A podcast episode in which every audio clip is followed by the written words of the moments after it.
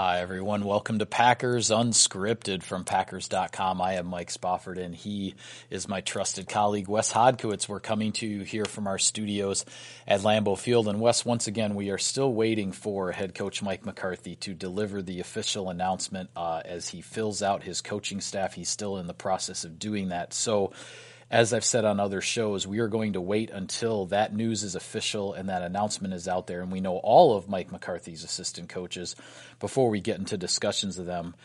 So, that being said, I want to start today with a a bit of Packers news that's happened since the last time we uh, we sat down here, and that is that wide receiver Davante Adams has earned his first Pro Bowl bid. He uh, will be headed to Orlando for the Pro Bowl as an injury substitute for Atlanta's Julio Jones hats off to Davante Adams, a well deserved honor. Yeah, and it's actually when I saw this news kind of pop up uh, earlier this week, you feel good because obviously he certainly enjoy, you know, he earned this opportunity. But the way the season ended, I thought kind of you know robbed some of the uh, I don't want to say momentum, but some of the the luster of this year for him because it truly was another breakout season for him. And, yeah. and for him not to get the chance to go for a thousand yards again and, and having to sit on the sideline those last two weeks after the hit from Thomas Davis, I thought, you know, that, that was unfair to him in the year that he had. But now to be able to kind of end it on a high note with him, obviously he cleared the concussion protocol at the end of the season. He did the final locker room interviews with the media. Right. So now the chance for him to actually go through this process, get to the Pro Bowl for the first time, uh, a really good honor for him. And also, um, as Ted Thompson moves on to his next stage of his career, I also thought it was fitting uh, for all the second round success he had in the draft. One more guy before he steps into that new role, getting a chance to go to the Pro Bowl with the likes of Greg Jennings, Jordy Nelson, Randall Cobb, the litany of guys uh, that have made the Pro Bowl after being second round draft picks with the Green Bay Packers. Yeah, and here's an interesting statistic, excuse me, that I looked up the other day. Davante Adams, despite missing those couple of games at the end of the season, he obviously also took the big hit from uh, Chicago's Danny Trevathan early in the year, and he bounced back very quickly from that. He hit double digit touchdowns for the second year in a row.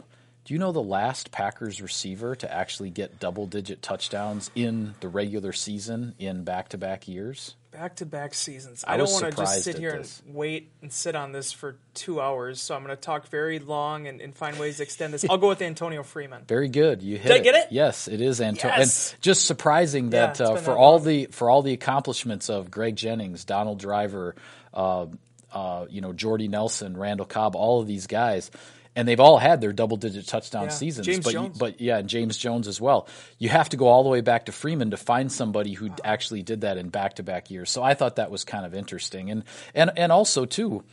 Now the Packers have two players going to the Pro Bowl in Mike Daniels and Davante Adams, and it's the first Pro Bowl for both guys. That's Yeah. kind of special. It is special, Mike, and I think it's interesting too that you bring that up because one of the big storylines this year for the Atlanta Falcons was the fact that Julio Jones ended up only having, I think it was one touchdown, three touchdowns, somewhere in that area uh, this whole season, and he's seen as one of the top receivers in the league. Yeah. It's just not always a given that those guys are going to be able to score in the red zone, and I think that says a lot about Adams. That not only can he be the big play target and a guy that you know breaks a big 40, 50, 60 yard touchdown, but he's also really effective inside the red zone.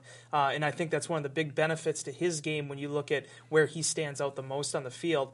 And to continue this trajectory too, with you know you've seen Jordy Nelson have the success there. Uh, Randall Cobb certainly put himself in that conversation, but now to extend that, uh, I, I just it's it's something that I think. I don't know. At no point this year can I ever recall Davante Adams saying, "I want to be a Pro Bowler. That's my goal for the season."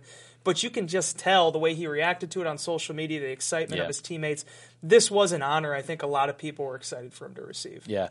Is there one particular catch, one particular play from 2017 that you felt was Davante Adams' best, or that maybe sticks out in your memory the most? Man, there were so many um, that off the top of my head, it's kind of hard to pinpoint one. I still think for his career, the one in Philadelphia a year ago is still. I think that shows exactly what he can be as a receiver. Oh, the Monday night game. The Monday night game. Yeah, in twenty in 2016. Yeah, Going back a I I would ago. agree. I thought that I I still think that's his best career game. I, and I think when you tie in every single element, that that play encapsulated it. I, maybe maybe you can think of one off of this season, but uh, the one the, the the ones that stand out to me were were the finish in Cleveland Yeah, with uh, with the remarkable. the touchdown in the last 30 seconds and then also getting the overtime touchdown when he spins away from the defense and runs up the tunnel kept the Packers alive at that point. As far as a, a catch where, you know, my jaw kind of hit the floor type of play, it's one a lot of people have forgotten about, but it was in Atlanta in week two, that Yeah. one down the sideline to the pylon. I didn't think he had a, you know, a snowball's chance and you know where of coming down with that thing and he grabbed that for a touchdown. I know the Packers lost that game and, and all that, but that was that was one heck of a play and I'll certainly remember that one in the memory bank. Yeah, and then the one too to kind of show where he's developed as a receiver on the back shoulder connection with Aaron Rodgers. Um, that they had that play scouted out, mapped up. Rodgers doesn't put it where he needs it to. Adams goes back, basically stares him down and says, Yeah. "Throw a better ball." Yeah, throws the, the back in- shoulder higher. The one in Dallas. in yeah. Mm-hmm. Dallas, and, and that was a play too. That it's it's funny because the guy's only 24 years old at that time, and he's staring down his two-time MVP Two-time quarterback, MVP. challenging him, the most accurate Yeah. passer in NFL history, challenged him to throw a better ball. Rodgers comes through, and, and Adams makes the play. Yeah. And uh, again, it's just he can run the whole route tree. You hear Joe Whitt talk a lot about that, the value of a receiver that can run the whole route tree. Davante Adams is that guy, and it's the main reason why the Packers made sure to take care of him, extend him before it ever came to free agency, because he's a big part of this offense's future. Yeah, and kudos to, to Daniels and Adams both making the Pro Bowl. I know when the Pro Bowl uh, rosters first came out, the Packers didn't have anybody on it. We're hearing from everybody in Insider Inbox. This is such an indictment of the Packers roster and everything. And, you know, I pointed out, hey, back in 2013 when Aaron Rodgers missed half the year, the Packers didn't have any Pro Bowlers Right. then either. David Bakhtiari and, uh, and Eddie Lacy both ended up going as alternates. So it's not as though the Packers didn't have any Pro Bowlers. And again, a couple of alternates, they get, uh, they get their opportunity here. Yeah, and I, that's something people sound the alarm on, but then Yeah. you also have to understand the way that the Pro Bowl works and how many alternates fall out either because of the Super Bowl or injuries. You're going to get your chance if you're a top alternate. Now, you know, Davante Adams getting his opportunity as well. No doubt. With that, we'll toss to a break. Back with more on Packers Unscripted right after this.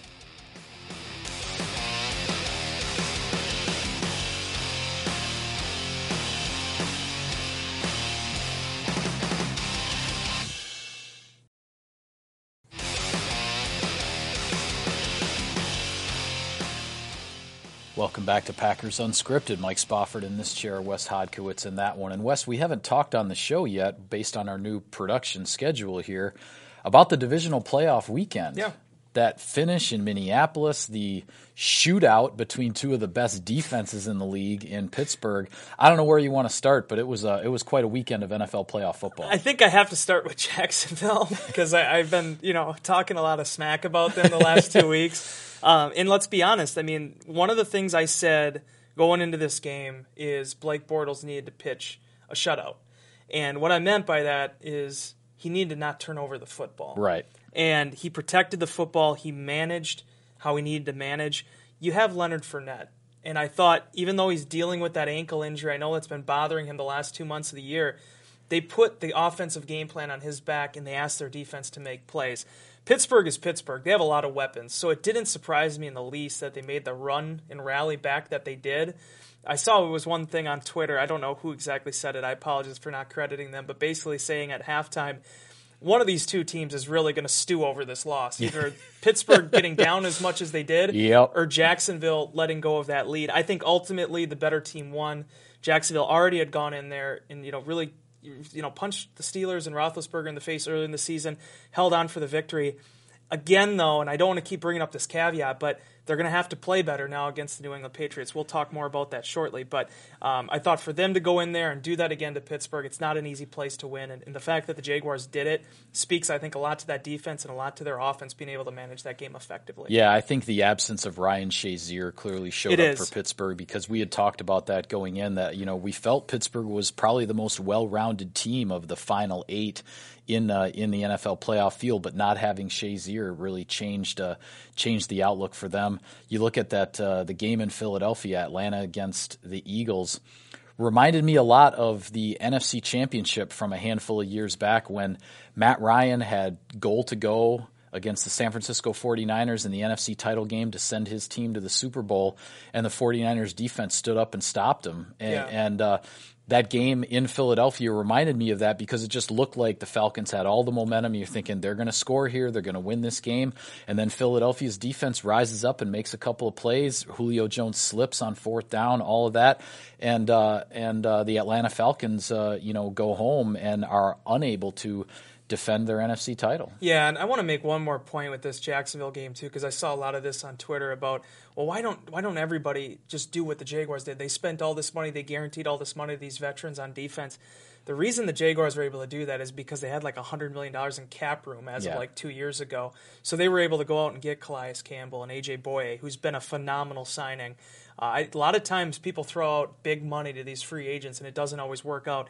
I give Jacksonville's front office a lot of credit for seeing the talent in Bouye and realizing that wasn't a one hit wonder that year he had with the Houston With Texans. Houston, yeah. That he was Yep. going to be able to build on that. So we'll see if they can carry him, you know, the rest of the way here. Because now that you're getting into this next round, yeah, the defense of the New England Patriots hasn't been what it has been in the past, but you still have Tom Brady, who's been the X factor. Yeah. All right. Well, Minneapolis, uh, a finish for the ages, and uh, you know, just an amazing game because Minnesota's defense had Drew Brees really flustered the entire first half. Yeah. Then Drew Brees kind of finds his rhythm, gets it going middle of the third quarter, and suddenly the number one defense in the league cannot stop the Saints. Drew Brees was doing whatever he wanted to do, brings them back. I mean, they score 24 points in what was it, a span of like 16, 17 minutes there. And, uh, and then you think the Saints have pulled off this amazing comeback on the road, down 17 nothing. They've got a 24 to 23 lead. The Minnesota Vikings are 61 yards from the end zone. They are at least 25 yards from a reasonable field goal attempt with 10 seconds on the clock and no timeouts. And Stefon Diggs gets into the end zone when Marcus Williams misses the tackle. I I don't know how I don't know how it happens, but all you can say is that's the NFL. Yeah, and I'll, I'll say this: whenever the season ends, if the Minnesota Vikings can find a way to keep winning here, that horseshoe that Case Keenum has right now this Wow. season needs to go in the Pro Football Hall of Fame. this has been a phenomenal year for him. And I'll say this, Mike: I was watching this game. I watched the entire thing, and even when it was third and ten, and they were down to ten seconds on the clock. For whatever reason, if I was a New, I mean, I'm watching this thing as an unbiased observer, just you know, watching it for the sake of a good football game. Sure. But if I was a New England, uh, New, uh, New Orleans Saints fan, I didn't feel comfortable, and I don't know why. I just felt like something was bound to break, and it was interesting in that ultimately it was the two areas here where it was the Minnesota Vikings offense and the New Orleans Saints defense because they were talking about the matchup between the Saints offense and Vikings defense. It came down to basically the number two, the plan Bs on both sides, and the Vikings offense, as they've done all season, found a way to do it. Marcus Williams had a nice rookie season, four interceptions, seventy some tackles. Had a big those- interception as part of the comeback in the, in the second half, and of course everybody's going to forget about that because of of the one final play. Which there's no excuse for completely whiffing Yeah. the way that he did, and he's he's he's got to live with that one, and the Saints fans have to live with that one as as difficult as that is.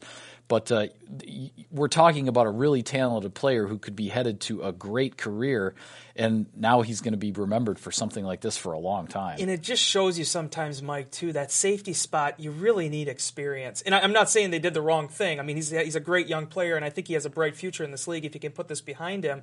But that's the type of play that it's like, okay, if you have Morgan Burnett in that situation, or, or you know, a Kenny Vaccaro that's playing in that spot, you have to understand where the field is. You can let him catch that ball. You can even push him out of bounds. Don't give up the big play because you're in zero. You know, there's no one Yeah. else behind you at that Because even because even if even obviously you'd like to keep him in bounds and then the clock runs out, but even if he does catch it and get out of bounds, the field goal is still fifty plus yards. Right. That's no gimme. Forbath had just hit a fifty plus Yes. yarder not that long before, but still any fifty plus yarder with that kind of pressure, even indoors, is no gimme. And at least uh, at least you still would have had a chance to win the game. And uh, and yeah, I mean the Saints let it get away. I thought the Saints were going to the Super Bowl. I thought the Saints were going to win the Super Bowl. Yeah. I I thought uh, I thought between the Saints and the Steelers, and now both of them are out. to my point, this is the why it's a beautiful game. It's it's demoralizing in some ways, but it shows you the small margin for error at this level, and unfortunately, the New Orleans Saints found that out the most difficult, heartbreaking way possible. Yeah, no question about it. With that, we'll go to a break back with more on Packers Unscripted right after this.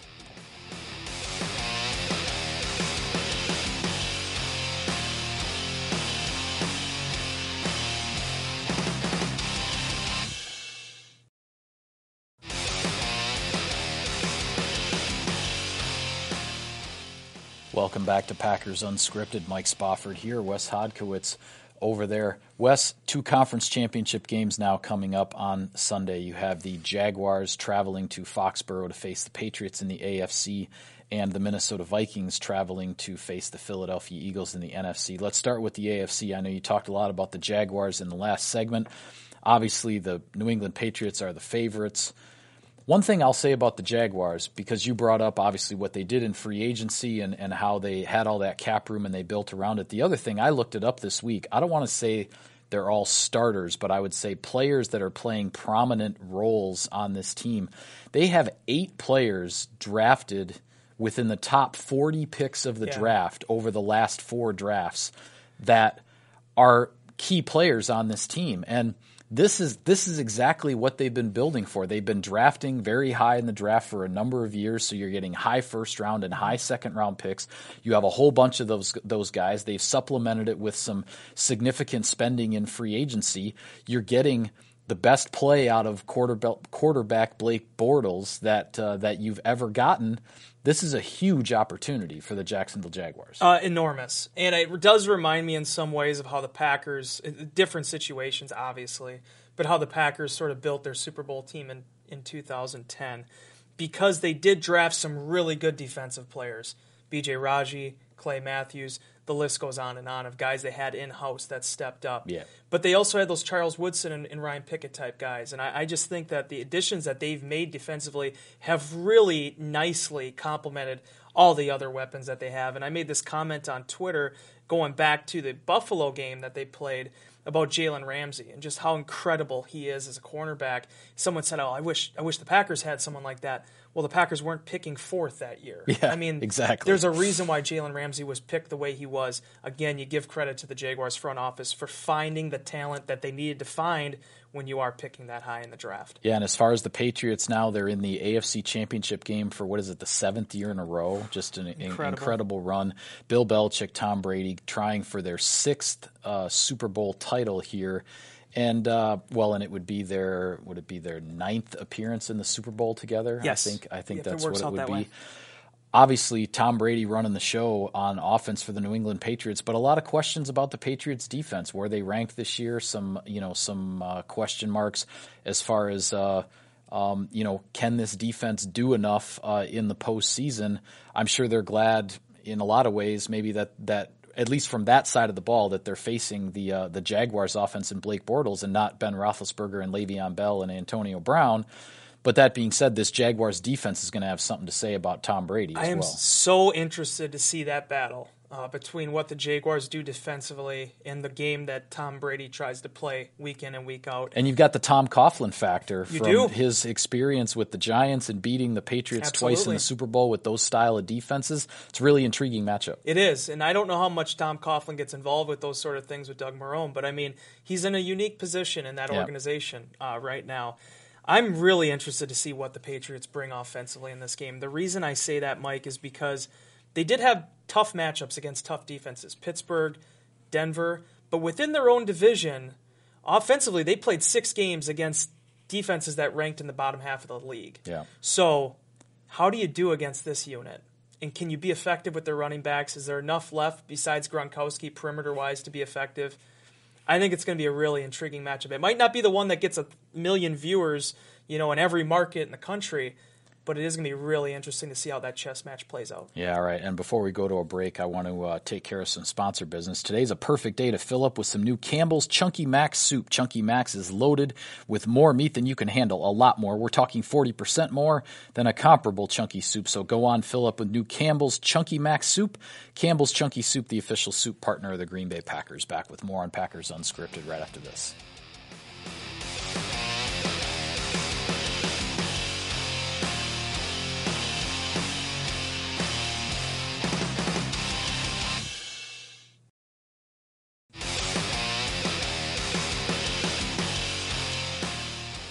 Welcome back to Packers Unscripted. Mike Spofford alongside Wes Hodkiewicz. And Wes, quickly before we go, the NFC title game, Minnesota at Philadelphia. I'm not sure how you see this one, but I think if Philadelphia is going to win, the Eagles will have to win a game just like they did against the Falcons. It's going to have to be low scoring. Yep. I think if I think if Minnesota can put 16, 17 points on the board, I think they win this game because I'm not sure Nick Foles against that Vikings defense He's not Drew Brees. No. And Drew Brees only scored 24 because he got shut out for an entire first half. I'm not sure Nick Foles can put up 17 against this defense. The the Eagles have got to, the Eagles defense has got to to clamp down on Keenum and Latavius Murray and Stefon Diggs and all those guys. You remember geometry? I think the additive inverse, they always talk about that. I think it was geometry at least. This is what this matchup is. Now you're taking on one of the league's elite defenses yeah. in an offense that is somewhat suspect without Carson Wentz running the show because they don't have the, the proven running backs. They try to use them. They have success at times. Jay Ajayi has really helped that unit, but they aren't Alvin Kamara and Mark Ingram. No. They don't have, I mean, they have obviously Alshon Jeffery, but can Nick Foles get him the football? Defensively, can the Eagles put this game on their back and win it? Foles did what he had to do in that game against the Falcons, played efficient, turnover free football. It's a lot more difficult, though, to do that against Mike Zimmer's group. Yeah, and when you look at the matchups here, you're going to have Xavier Rhodes on Alshon Jeffery, two guys familiar with each Yeah. other, with Jeffery his years in Chicago, obviously. Rhodes, I thought, you know, came as close as you can come to taking Michael Thomas out of the game for the New Orleans Saints. Drew Brees was trying to force him the ball at times, and Rhodes was just all over it. Nick Foles is going to have to find some other weapons. I don't know if the Eagles are going to have enough other weapons. If Xavier Rhodes is on his game, I think Nick Foles is going to have a really tough time in the pocket. And then obviously the other element to this too, the fact that Case Keenum, Nick Foles were in, they were there together in St. Louis, good friends between the two of them. They have a little bit of a bond. I think they even said, I think it was Keenum that said it's one sees him as one of his best friends. Which one of these guys, which one of these replacements can step up, can make those plays? Is going to be probably the determining factor in this because you know defensively what both of these teams can do. Yeah, your prediction for a Super Bowl matchup I think it's still going to be Minnesota, but we'll see. against Oh, New uh, England. Okay. Yeah, I think it's Patriots Vikings too, but we've got to call it a wrap on this edition of Packers Unscripted. Be sure to follow all of our coverage of the team on Packers.com, on Twitter, at Wes Hod, at Mike Spofford, at Packers for the team account. Thanks for tuning in, everybody.